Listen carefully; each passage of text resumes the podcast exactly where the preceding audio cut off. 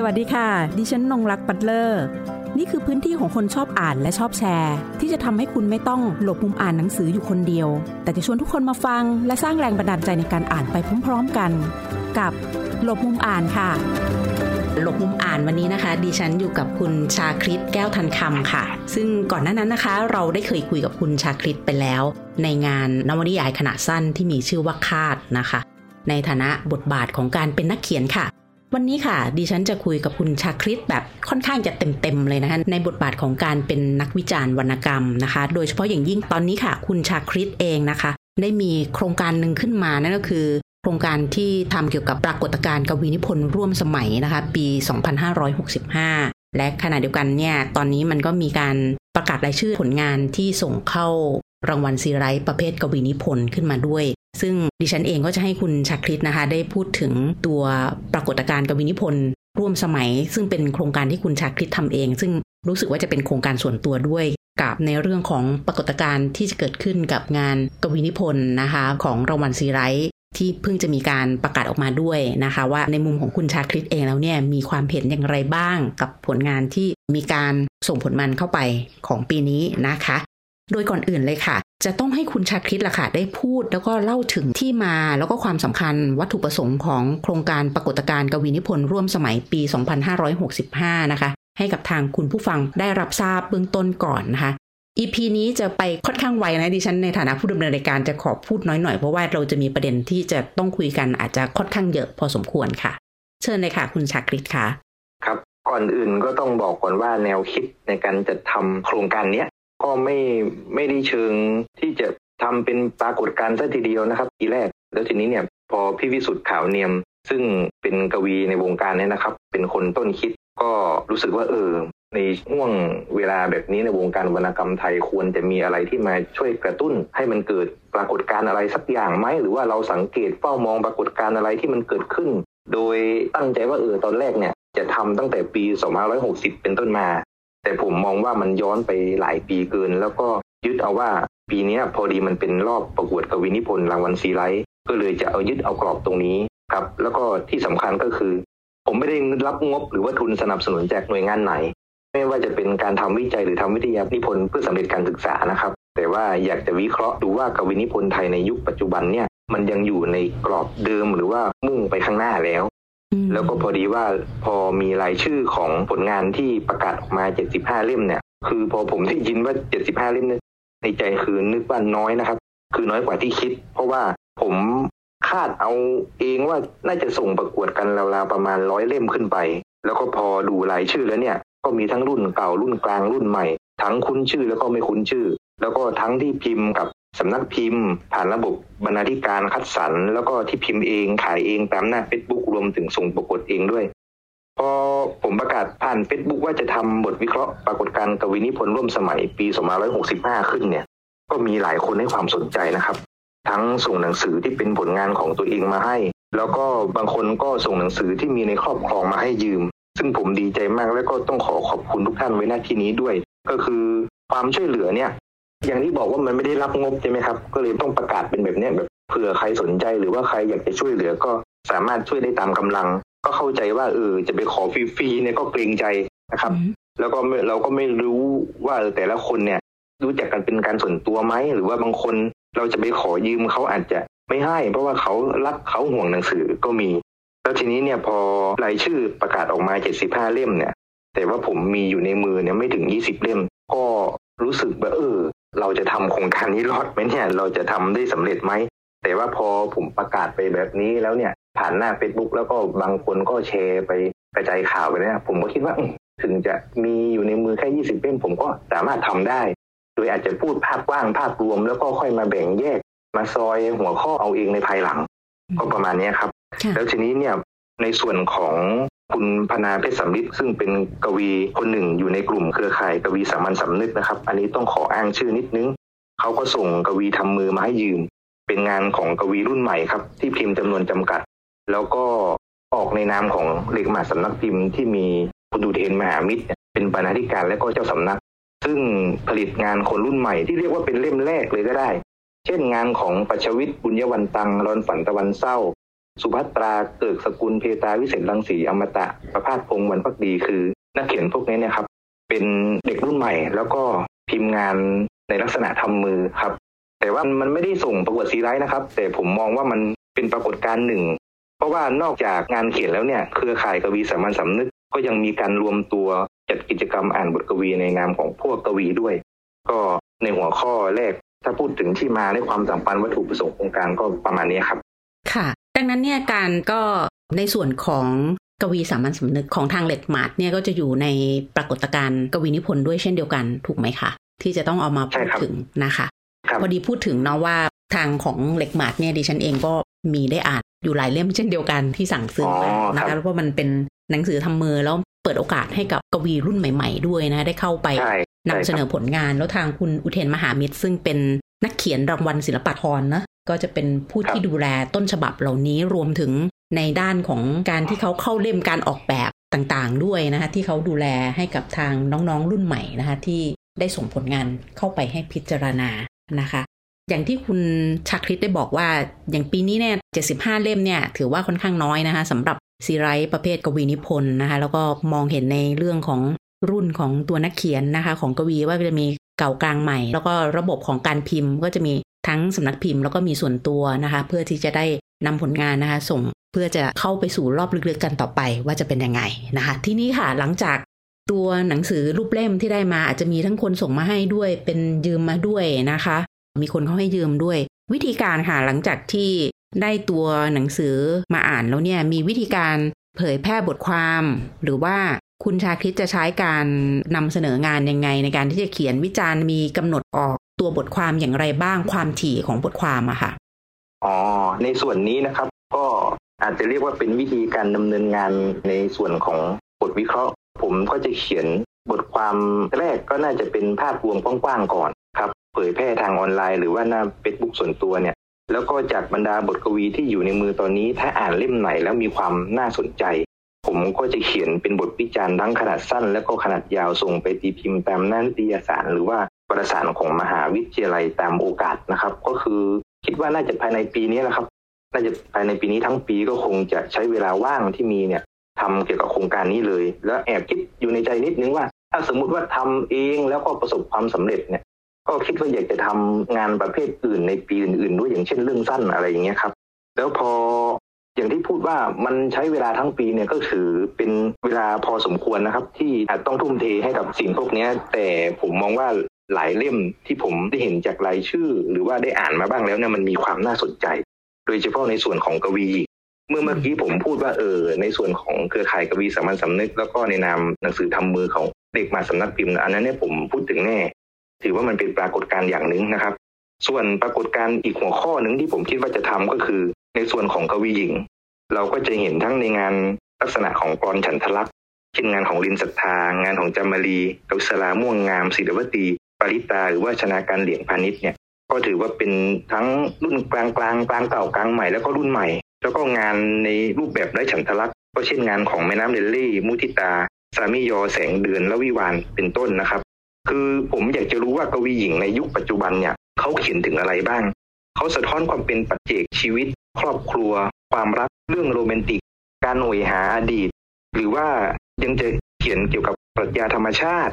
คือสิ่งที่คาดหวังในใจของนักวิจารณ์อย่างผมนั่นก็คือ ผมอยากจะรู้ว่ามีใครหานกล้าที่จะวิพากษ์วิจารณ์สังคมการเมืองปัจจุบัน ไม่ว่าจะผ่านในเรื่องของโรคระบาดที่เกิดขึ้น ปัญหาสิ่งแวดล้อม พวกเรื่องของชายขอบหรือว่าผมแดนไหมก็ถ้าพูดตามตรงแล้วเนี่ย ผมว่ากวีหญิงที่มีผลงานโดดเด่น ในยุคปัจจุบันนี้แทบจะไม่มีเลย ก็คิดว่าตรงนี้เนี่ยก็น่าจะทำให้มันเป็นบทวิเคราะห์อีกหัวข้อหนึ่งขึ้นมาได้เหมือนกันครับ แล้วผมขอนอกเรื่องนิดนึงว่านิตยสารที่พอเวลานิตยสารปิดตัวเนี่ยสื่อสิ่งพิมพ์มันก็ลดจำนวนพื้นที่ของงานเขียนลงใช่ไหมครับ การผลิตงานของนักเขียนเนี่ยผม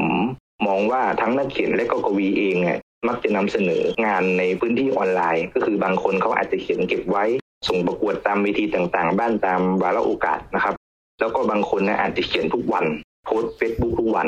แต่ก็จะมีพื้นที่ออนไลน์ที่เปิดรับงานเขียนอย่างบทกวี อย่างเดียวเลย แล้วก็เผยแพร่ทางออนไลน์เดือนละสี่ชิ้น มีค่าตอบแทน แล้วก็ comment จากคณะบรรณาธิการก็เช่นเพจฟิตนะครับ G L I W S ซึ่งนำทีมโดยอาจารย์รัตพลเพชรบดี อันนี้ผมก็ว่าถือเป็นปรากฏการณ์หนึ่ง ที่ที่ช่วยกระตุ้นให้กับวงการนะครับ แต่ว่าเขาอาจจะรับผลงานที่เป็นแนวไร้ฉันทลักษณ์นะครับ แล้วก็อีกเวทีหนึ่งก็คือเพจช่างเขียนพยัญชนะ ตรงนี้ก็จะรับทั้งงานเขียน แล้วก็งานเขียนทั้งประเภทเรื่องสั้น แล้วก็บทกวีอย่างละสี่ชิ้นเผยแพร่ทางออนไลน์ แล้วก็มีค่าตอบแทนให้ คือที่ผ่านมาเนี่ยมันจะมีเวทีประกวดเพิ่มก็คืออย่างบรรณาธรของสมาคมนักเขียนแห่งประเทศไทย แล้วก็รางวัลมติชนอวอร์ดซึ่งกำลังดำเนินการประกวดอยู่ตอนนี้ก็ผมคิดว่ามันน่าจะทำให้วงการไม่เงียบเหงาจนเกินไปครับ แล้วก็ถือว่าเป็นการเปิดโอกาสให้นักเขียนกวีทั้งรุ่นเก่ารุ่นกลางรุ่นใหม่ ได้มาประชันฝีไม้ลายมือกัน ตรงนี้ก็ถือว่าเป็นเวทีหรือว่าพื้นที่ที่อาจจะพูดถึงแยกไปจากการทำบทวิเคราะห์ตรงนี้ได้ ผมมองนะครับ คุณชาคริตได้พูดถึงในเรื่องของเวทีการประกวดนะ ในตอนนี้รวมถึงเราก็จะเห็นว่าการหดตัวของนิตยสารหรือว่าสื่อสิ่งพิมพ์ที่มันจะเป็นรูปแบบที่เป็นแบบว่ารูปเล่มใช่ไหมคะครับอย่างพื้นที่ของสื่อออนไลน์อย่างเงี้ยค่ะ โดยตัวนักเขียนเองเนี่ยกวีเอง เขาเขียนของเขาลงอย่างเงี้ยคุณชาคริตมองว่ามันจะมีส่วนกระเพื่อมหรือว่าสร้างปรากฏการณ์หรือว่ามันทำให้เกิดผลงานเนี่ยค่ะ มีการพัฒนาต่ออย่างไรได้บ้าง ผมคิดว่าการโพสต์หรือว่าการเขียนผ่าน Facebook ทุกวันเนี่ยมันก็หนึ่งเป็นการฝึกตัวเอง แต่ว่าบางทีเนี่ย งานมันอาจจะซ้ำกัน หรือว่าบางทีเราไม่จำเป็นที่ต้องเขียนหรือโพสต์ทุกวันก็ได้ เพราะว่างานมันอาจจะไม่ค่อยเข้ม แต่ถ้ามันมีการผ่านระบบบรรณาธิการหรือการมีเพจที่รับพิจารณาเนี่ยอย่างน้อยก็จะถูกกรองโดยบรรณาธิการในระดับหนึ่งอืมใช่ไหมครับค่ะแล้วทีนี้เนี่ยมันก็จะถือว่าเป็นงานที่มีคุณภาพอันนี้คือพูดถึงระดับหนึ่งนะครับ แต่ทั้งนี้ทั้งนั้นเนี่ยอาจจะขึ้นอยู่กับหลักเกณฑ์หัวข้อวิธีการของแต่ละเพจไป หรือแม้แต่รสนิยมของตัวบรรณาธิการด้วยครับอืมแล้วก็ผมคิดว่าอย่างล่าสุดเนี่ยผมก็ยังอยากจะนึก รวบรวมบทกวีที่เขียนเกี่ยวกับสงครามยูเครนนะครับ ที่นักเขียนกวีเนี่ยมีใครที่แบบออกมาเขียนเกี่ยวกับหัวข้อนี้บ้างก็อยากจะวิเคราะห์เหมือนกันครับว่าตกลงกวีไทยเนี่ยมองปรากฏการณ์ที่เกิดขึ้นในระดับโลกเนี่ยยังไง กวีเห็นด้วยหรือว่าต่อต้านสงคราม อันนี้ก็อยากจะวิเคราะห์นะครับ แต่ว่าพอเราไม่ได้ cap หน้าจอไว้หรือว่าไม่ได้ save ไว้อะไรตรงไหนไว้เนี่ยมันก็มันทุกเฟซบุ๊กมันเคลื่อนไหวทุกวันก็เลยแบบ ก็หลงลืมไปครับ ตรงนี้ที่จริงก็เป็นเรื่องที่น่าเสียดายเหมือนกัน ถ้าสมมติเราสามารถนำหยิบนำตรงเนี้ยมาวิเคราะห์ไปด้วยมันก็จะเกิดประโยชน์ครับ ผมค่ะคิดว่าเพราะว่ากวีเนี่ยไม่ควรที่จะมองเฉพาะเรื่องราวที่เป็นของตัวเอง สังคมของตัวเอง หรือประเทศของตัวเอง เพราะว่ามันต้องมองไกลไปถึงความเป็นโลกหรือว่าความเป็นสากลที่เราดำรงอยู่ด้วยร่วมกันนะครับ พอพูดถึงตรงนี้มันก็อาจจะมีนะที่เราอาจจะหลงหูหลงตาไป จริง ๆ ถ้าเป็นไปได้นะ ดิฉันเองก็มีความคาดหวังนะคะ กับคุณชาคริตว่า ถ้าเป็นไปได้อยากจะให้รวบรวมในกลุ่มที่มันเป็นเผยแพร่ทางออนไลน์โดยตัวนักเขียนเองนะคะ ในหน้า Facebook ส่วนตัวเขา ซึ่งมันก็คงจะทำให้เราเห็นปรากฏการณ์อะไรที่มันชัดเจนหรือว่ามันจะค่อนข้างอัป o d เดตเนาะโอเค มันอาจจะไม่ได้ผ่านในกระบวนการของการมีบรรณาธิการก็จริง แต่มันได้ในเรื่องของการ engage กับเวลาแล้วก็เหตุการณ์ณปัจจุบันเนี่ยค่ะ เราอาจจะไม่ได้ต้องเอาทั้งหมดแต่ว่าอย่างยกตัวอย่าง เช่นเรื่องของยูเครนอย่างเงี้ยนะคะก็คงจะมีครับนักเขียนหรือว่ากวีหลาย ๆ ท่านอยู่เหมือนกันที่ได้เขียนนะคะถ้าสามารถอาจจะรวบรวมตรงนี้ขึ้นมาได้นะคะเพื่อจะได้เห็นปรากฏการณ์ในสื่อหลาย ๆ แพลตฟอร์มที่มันเกิดขึ้น อย่างนั้นก็จะดีเช่นเดียวกัน ทีนี้ค่ะ ในฐานะของคนที่ทำงานวิจารณ์วรรณกรรมนะคะ อยากให้ลองมองอะภาพรวมทั้งร้อยแก้วร้อยกลองว่า มันเป็นอย่างไรบ้างนะคะไม่ว่าจะเป็นทั้ง fiction แล้วก็ non-fiction เพราะว่าคุณชาคริตเองเนี่ยในฐานะบทบาทของคนทำงานวิจารณ์ก็สามารถที่จะวิจารณ์ตัวบทนะคะได้ทั้งสองแบบเนี่ยค่ะครับคือยุคสมัยมันเปลี่ยนไปเนี่ยการเข้าถึงหรือว่าเสพสื่อบันเทิงหรือแม้แต่หนังสือเนี่ยก็เปลี่ยนไปตามยุคสมัยนะครับ อย่างหนังสือเล่มเนี่ย คนที่รักชอบหนังสือเล่มก็จะอ่านหนังสือเล่มแล้วก็สะสมหนังสือใช่ไหมครับแต่ว่าพอยุคสมัยเปลี่ยนเนี่ย คนก็อาจจะหาอ่านในรูปแบบของออนไลน์มากขึ้น แต่ผมก็มองว่าอย่างงานกวีนิพนธ์เนี่ยก็คงจะน้อยหรือว่าแทบจะไม่มีที่จะวางขายตามเม็บตามสื่อออนไลน์เลย หรือแม้แต่กระทั่งงานวรรณกรรมดีๆ หลาย ๆ เรื่อง ส่วนมากเราก็มักจะเห็นพวกนวนิยายซะมากกว่านะครับ ส่วนงาน non-fiction เนี่ย ผมว่างานสารคดีที่ดี ๆ ของบ้านเราเนี่ยยังน้อยครับ รวมถึงงานวรรณกรรมเยาวชนด้วย ผมมองนะครับในส่วนของนักเขียนไทยอือฮึที่จริงมันจะมีเวทีประกวดหลายๆเวทีอย่างนายอินทร์อะวอร์ดอย่างแว่นแก้ว หรือแม้แต่นานมีบุ๊คส์เนี่ยที่จริงเขาเคยมีประกวดงานเกี่ยวกับพวกสารคดีพวกวรรณกรรมเยาวชนพวกนี้แต่ว่าสุดท้ายแล้วเนี่ย ก็เลิกก็หายไปตามการเวลาผมก็ไม่เข้าใจว่ามันเป็นเพราะว่าหนึ่งไม่มีผลงานของนักเขียนส่งเข้ามาประกวด หรือว่าไม่มีผลงานของนักเขียนที่จะมีงานที่ทำให้ สำนักพิมพ์ผ่านพิจารณาได้รางวัล แล้วก็ตีพิมพ์เผยแพร่ไหมหรือว่าเป็นเพราะว่าวิกฤตของต้นทุนกระดาษที่เพิ่มมากขึ้น แล้วก็ความเสี่ยงในเรื่องของการตลาดว่าเออถ้าสมมติเราพิมพ์งานวรรณกรรมไปเนี่ย มันจะขายได้ไหมหรือว่าขายได้น้อย แต่ว่าพอสองสามปีให้หลังแล้วก็ต้องเอามาลดราคาครับเพราะฉะนั้นเนี่ยพองานวรรณกรรมเนี่ยในวรรณกรรมไทยในวงการของเราเนี่ย ผมมองว่ามันมีพื้นที่น้อยไม่พอแล้วเนี่ย สำนักพิมพ์หลาย ๆ สำนักพิมพ์ก็เริ่มจะไม่ค่อยจะให้พื้นที่หรือว่าผลิตงานในส่วนนี้เท่าไหร่ละครับ ก็จะเป็นเน้นในเรื่องของงาน non-fiction ประเภท how to หรือแม้แต่ประวัติศาสตร์หุ้นหรือว่าหนังสือที่เกี่ยวกับการให้กำลังใจอะไรอย่างนี้มากกว่า ในปัจจุบันนะครับ ก็เลยทำให้วรรณกรรมไทยเนี่ยมีพื้นที่ที่จะเผยแพร่ผลงานหรือพิมพ์ออกมาเป็นเล่มหรือสำนักพิมพ์จะรับพิจารณาเนี่ยส่วนน้อยครับ ส่วนใหญ่ก็คือ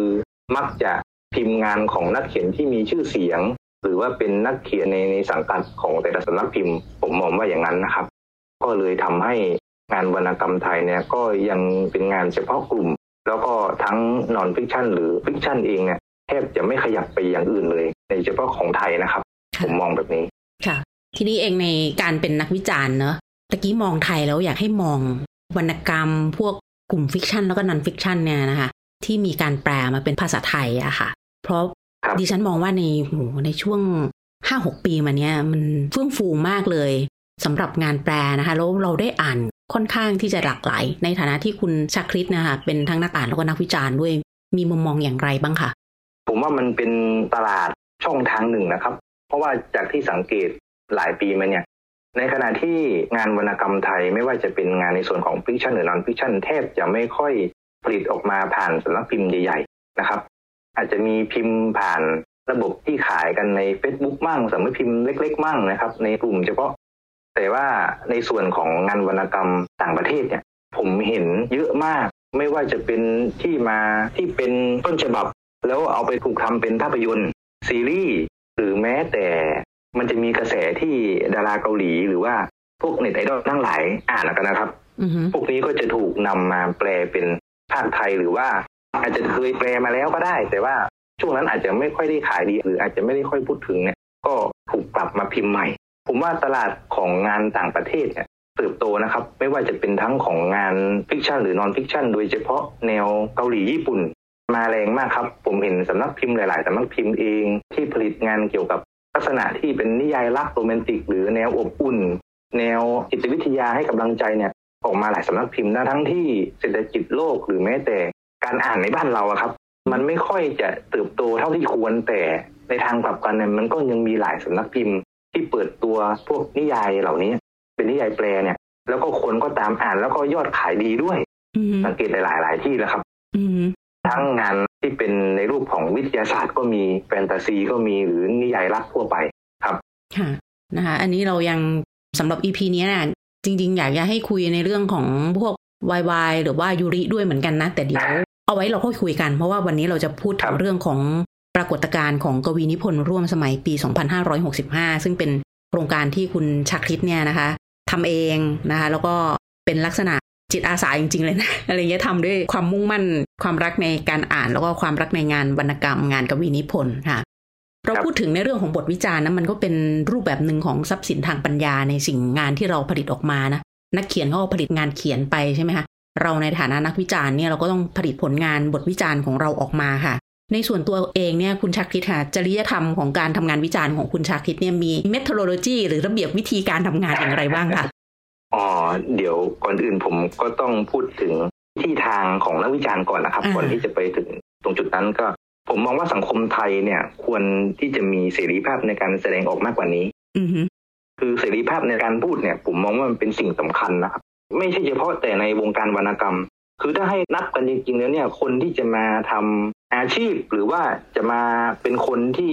เรียกได้ว่าเป็นนักวิจารณ์จริงจังทำงานในด้านนี้โดยเฉพาะเนี่ยนับจำนวนนิ้วมือทั้งสองข้างเนี่ยผมว่ายังเหลือนะครับ อันนี้นี่คือไม่ไม่ได้นับครูอาจารย์ของมหาวิทยาลัยที่ต้องเขียนบทความวิจารณ์บทความปริทัศน์หนังสือ พวกบทความวิชาการบทความวิจารณ์วิจัยอะไรประมาณนี้นะครับ ก็คือผมผมมองว่าสังคมไทยไม่ค่อยจะเปิดใจรับความจริง คือถ้านักเขียนจะฟังก็คงจะเป็นประเภทงานวิจารณ์ที่ออกในแนวยกย่องชมเชย เชิดชู หรือว่าพูดได้ง่ายก็คืออวยกันเองมากกว่า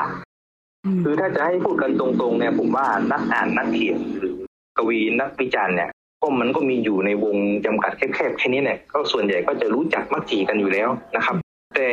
ผมว่ามันไม่ใช่การวิจารณ์ที่เป็นความหมายของการวิจารณ์จริง ๆ เพราะว่า การวิจารณ์เนี่ยผมมองว่ามันต้องบอกทั้งข้อดีข้อด้อยข้อแนะนำหรือว่าข้อสังเกตต่างๆ คือจะแบบอ้างอิงหรือไม่อ้างอิงทฤษฎีก็ได้ แต่ถ้ามันมีการอ้างอิงทฤษฎีเนี่ย ผมมองว่ามันเป็นเรื่องที่ดีครับ มันทำให้งานวิจารณ์เนี่ยดูหนักแน่น มีเหตุผลรองรับรวมถึงความน่าเชื่อถือด้วย แต่คนที่จะมาทำหน้าที่นี้ได้เนี่ย ผมมองว่าเขาต้องมีความรู้แล้วก็อ่านมากด้วย ส่วนในเรื่องของประสบการณ์ แล้วก็การยอมรับ อันนี้อันนี้ไม่ต้องพูดถึงครับ มันต้องสะสม พอพูดถึงเรื่องทฤษฎีเนี่ย เราต้องเอาทฤษฎีมาจับ ไม่ใช่ว่าโยงการเขียนให้เข้ากับงานที่เราจะวิจารณ์แต่พืตะพือนะครับ แล้วก็ก็ผมมองว่าคนที่จะนำทฤษฎีมาอ้างอิงเนี่ยต้องมีความรู้ ก็คือบางทีนักวิจารณ์เนี่ยอาจจะโยงสิ่งที่เขียนหรือว่าเปรียบเทียบกับงานประเภทอื่น ตามตัวบทที่เราหยิบยกมาผ่านงานวรรณกรรม ระดับโลก หรือว่างานวรรณกรรมเล่มอื่นๆของนักเขียนร่วมสมัยด้วยกันเอง หรือว่า เอาไปโยงกับบทเพลงภาพยนตร์หรือว่างานศิลปะได้ด้วยนะครับ แต่ว่าผมเองต้องขอออกตัวว่าไม่ได้เก่งถึงขนาดนั้น เพราะว่าผมจะเน้นในการวิเคราะห์เรื่องของตัวบท ซึ่งเป็นกระบวนการทำงานหลังจากที่ว่าหนังสือเนี่ยพิมพ์ออกมาเป็นเล่มแล้วนะครับถ้าถามผมว่าในฐานะของนักวิจารณ์ หรือว่าเป็นนักเขียนรวมอยู่ในตัวคนเดียวด้วยเนี่ย ระบบบรรณาธิการเนี่ยผมว่ามีความสำคัญคือสำคัญมากด้วยครับ ผมมองว่ามันไม่มีใครเก่งที่จะสามารถทำเองทุกขั้นตอนทุกตำแหน่งได้ทุกอย่างหรอก แล้วก็บรรณาธิการที่ดีเนี่ย มันไม่เฉพาะจะดูแค่เรื่องของภาษาประโยคภาพรวมของเล่ม แต่ว่าต้องสามารถชี้จุดด้อยจุดเด่น ตรงไหนควรที่จะตัดควรเพิ่มควรแก้ ตรงไหนควรจะอุดช่องว่าง หรือว่าเห็นจุดบอดแล้วก็ต้องสามารถบอกนักเขียนให้ได้ ก็คือพูดง่ายๆว่าอย่างบรรณาธิการเนี่ยต้องมีมุมมองหรือว่าสายตาที่เห็นกันตรงนี้ด้วย แล้วก็ผมที่อยากจะบอกอย่างนี้ว่าคือบรรณาธิการเนี่ยมันเป็นได้ทุกคนนะครับ แต่ไม่ใช่ทุกคนพี่หนุ่มแล้วคงเข้าใจนะครับเพราะว่านักเขียนหรือว่ากวีบางคนเนี่ย สมัยก่อนเนี่ยเราอาจจะเสนองานไปที่สำนักพิมพ์ ซึ่งเขาจะมีบรรณาธิการประจำอยู่อยู่แล้วใช่ไหมครับแต่ว่าเดี๋ยวนี้เนี่ยมันมีบรรณาธิการฟรีแลนซ์ด้วย แล้วก็นักเขียนหรือกวีเองเนี่ย สามารถเลือกบรรณาธิการได้ ก็คือบางทีเราก็ต้องมองว่าเอองานเราเนี่ยเขียนแนวไหน เหมาะกับบรรณาธิการแบบไหน ตรงนี้ผมก็มองว่ามันเป็นเรื่องที่สำคัญเหมือนกัน ทีนี้พอมาพูดถึงเรื่องของการวิจารณ์เนี่ยพอพี่นงรักบอกว่าจรรยาบรรณของนักวิจารณ์เนี่ยสำคัญไหมเวลาการทำงานวิจารณ์ที่ต้องยกทฤษฎีหรือว่าอ้างอิงบทความของคนอื่นมาใช้เนี่ย มันก็ต้องมีการให้เครดิตในตัวบทความของเราด้วย ซึ่งมันก็จะมีจรรยาบรรณว่าเออสามารถนำมา ยังไงเอามาใช้ยังไงอ้างอิงยังไงวงเล็บพศอะไรยังไงหน้าไหน เอามาจากแหล่งนิตยสาร หนังสือพิมพ์ วิทยานิพนธ์หรือแม้แต่บทความทางออนไลน์ ตรงนี้คือเราต้องอ้างอิงครับค่ะ อันนี้สำคัญมาก ผมมองว่าสำคัญมาก เพราะว่ามันนอกจากจรรยาบรรณเนี่ยเราก็ต้องควรที่จะเคารพในสิ่งที่คนอื่นเนี่ยเขียนคิดหรือว่านำทฤษฎีเหล่านั้นมาใช้ก่อนที่เราจะเอามาเขียนหรือทำงานของตัวเอง ผมมองว่าตรงนี้สำคัญนะครับ ค่ะ ก็คือ ถ้าพูดในส่วนของงานวิจารณ์ต่อเนี่ย พอเมื่อกี้บอกว่างานมันพิมพ์เป็นรูปเล่มแล้วก็เผยแพร่สู่สาธารณะแล้วใช่ไหมครับ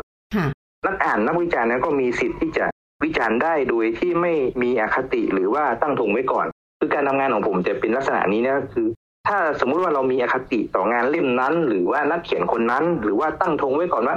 น่าจะไม่ดีนะเล่มนี้เพราะเคยอ่านเล่มก่อนแล้วก็ไม่ค่อยจะเข้มข้นเท่าไหร่เลยประมาณนี้มันจะกลายเป็นงานเขียนที่ เรียกว่าอัตวิสัยก็คือใช้ความรู้สึกในการไปตัดสินหรือไปประเมินงานของนักเขียนคนนั้นมากเกินไป คือบางทีเราอาจจะต้องย้อนไปกล่าวถึงงานเล่มก่อนๆของกวีนักเขียนคนนั้นด้วยครับเพื่อให้มองเห็นว่าเออนักเขียนแต่ละคนมีพัฒนาการเป็นยังไงหรือว่ายังเขียนอยู่ในรูปแบบเดิมๆ อันนี้มันมันส่งผลด้วยนะครับ เพราะว่าบางคนก็ไม่ยอมที่จะออกจากกรอบตรงนี้ไป หรือว่าบางคนอาจจะพยายามหาวิธีทางแบบ กลวิธีที่พยายามจะขยับงานของตัวเองเพื่อมุ่งไปสู่ข้างหน้า ผมก็อยากจะฝากข้อคิดนิดนึง ส่งท้ายถึงแบบนักวิจารณ์รุ่นใหม่ ๆ ที่ผมมองว่าเออตอนนี้เนี่ย มันจะมีเวทีโครงการของอ่านเขียนเรียนรู้สู่การวิจารณ์ของธนาคารกรุงเทพร่วมกับสำนักพิมพ์ประพันธ์ศารนะครับ ที่ให้นักเรียนระดับมปลาย และก็ปริญญาตรีเนี่ยเข้าร่วมโดยมีเงินรางวัล แล้วก็พร้อมการอบรมรวมไปถึงเวทีประกวดดวงใจวิจารณ์ นะครับของสำนักงานศิลปะวัฒนธรรมร่วมสมัยกระทรวงวัฒนธรรมกับกองทุนสื่อปลอดภัยเนี่ย ผมก็มองว่าตรงนี้ก็ถือเป็นปรากฏการณ์นะครับ คือปกติเนี่ยเรามักจะเห็นว่ามันจะมีการประกวดเฉพาะเรื่องสั้นบทกวีสารคดีอะไรอย่างนี้ใช่ไหมครับ แต่นี่มันคือมีเกี่ยวกับเรื่องของการวิจารณ์เข้ามา ผมก็มองว่ามันจะช่วยกระตุ้นแล้วก็ส่งเสริมวัฒนธรรม การอ่าน การคิดวิเคราะห์ แล้วก็การเขียนที่ออกมาในรูปของที่เป็นรูปธรรมมากขึ้น แล้วถ้าให้ย้อนไปใน เรื่องของปรากฏการณ์กวีนิพนธ์ร่วมสมัยเนี่ย พอผลงานทั้ง 75 เล่มที่ส่งเข้ามาประกวดเนี่ย คือผมมองในฐานะนักวิจารณ์รวมถึงนักอ่านไปในคนเดียวกันเนี่ย ผมมองว่าไม่ว่าผลงานเล่มนั้นๆ เนี่ย จะเขียนโดยรุ่นเก่ารุ่นกลางรุ่นใหม่ หรือว่าจะเป็นงานเล่มแรกงานหลายเล่มของกวีบางคนมาแล้ว หรือแม้ว่าบางคนจะได้รางวัลเวทีใหญ่มาแล้วเนี่ย คือข้อสังเกตของการประกวดรางวัลซีไรท์เนี่ย ผมมองว่ามันอาจจะมีหลักเกณฑ์คล้ายๆกับเวทีประกวดอื่นๆนะครับ แต่มันจะมีต่างอยู่จุดเดียวที่ผมสังเกตนะครับ ก็คือคำว่าสร้างสรรค์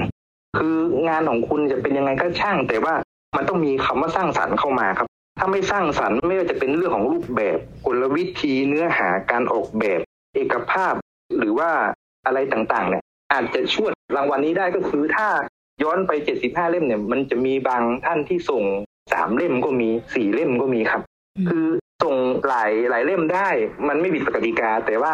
งานของคนที่จะสามารถเข้าไปสู่รอบลึกๆของเวทีซีไรได้ต้องมีคำว่าสร้างสรรค์ เพราะว่าชื่อของงานประกวดครั้งนี้ก็คือวรรณกรรมสร้างสรรค์ยอดเยี่ยมแห่งอาเซียนครับวันนี้นะคะเราก็ได้ฟังคุณชาคิดแก้วทันคำได้เล่าถึงปรากฏการณ์กวีนิพนธ์ปี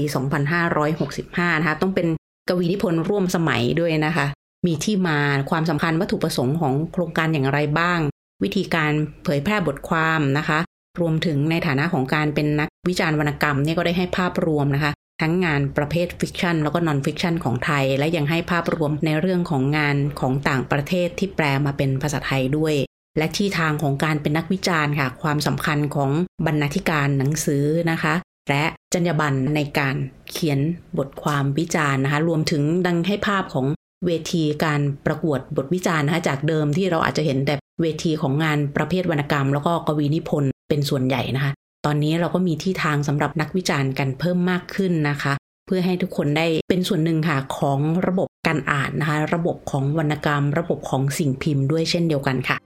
วันนี้ต้องขอขอบคุณค่ะ คุณชาคิดแก้วทันคำที่มาร่วมพูดคุยกับหลบมุมอ่านค่ะ นับได้ว่าได้มาสร้างปรากฏการณ์นะคะ ให้กับพวกเราได้รับทราบเช่นเดียวกันในเรื่องของงานวรรณกรรม ทั้งประเภทในงานของทั้งประเภท fiction แล้วก็ nonfiction ด้วยค่ะ ขอบคุณที่ติดตามรับฟังหลบมุมอ่าน สวัสดีค่ะ หากมีหนังสือดีๆ ที่อยากมาแชร์กัน มาบอกกับเราได้นะคะ แล้วกลับมาหลบมุมอ่านด้วยกันค่ะ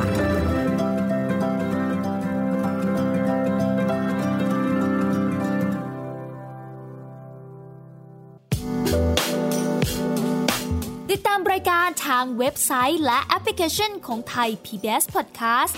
Spotify SoundCloud Google Podcast Apple Podcast และ YouTube Channel Thai PBS Podcast Thai PBS Podcast. View the world via the voice.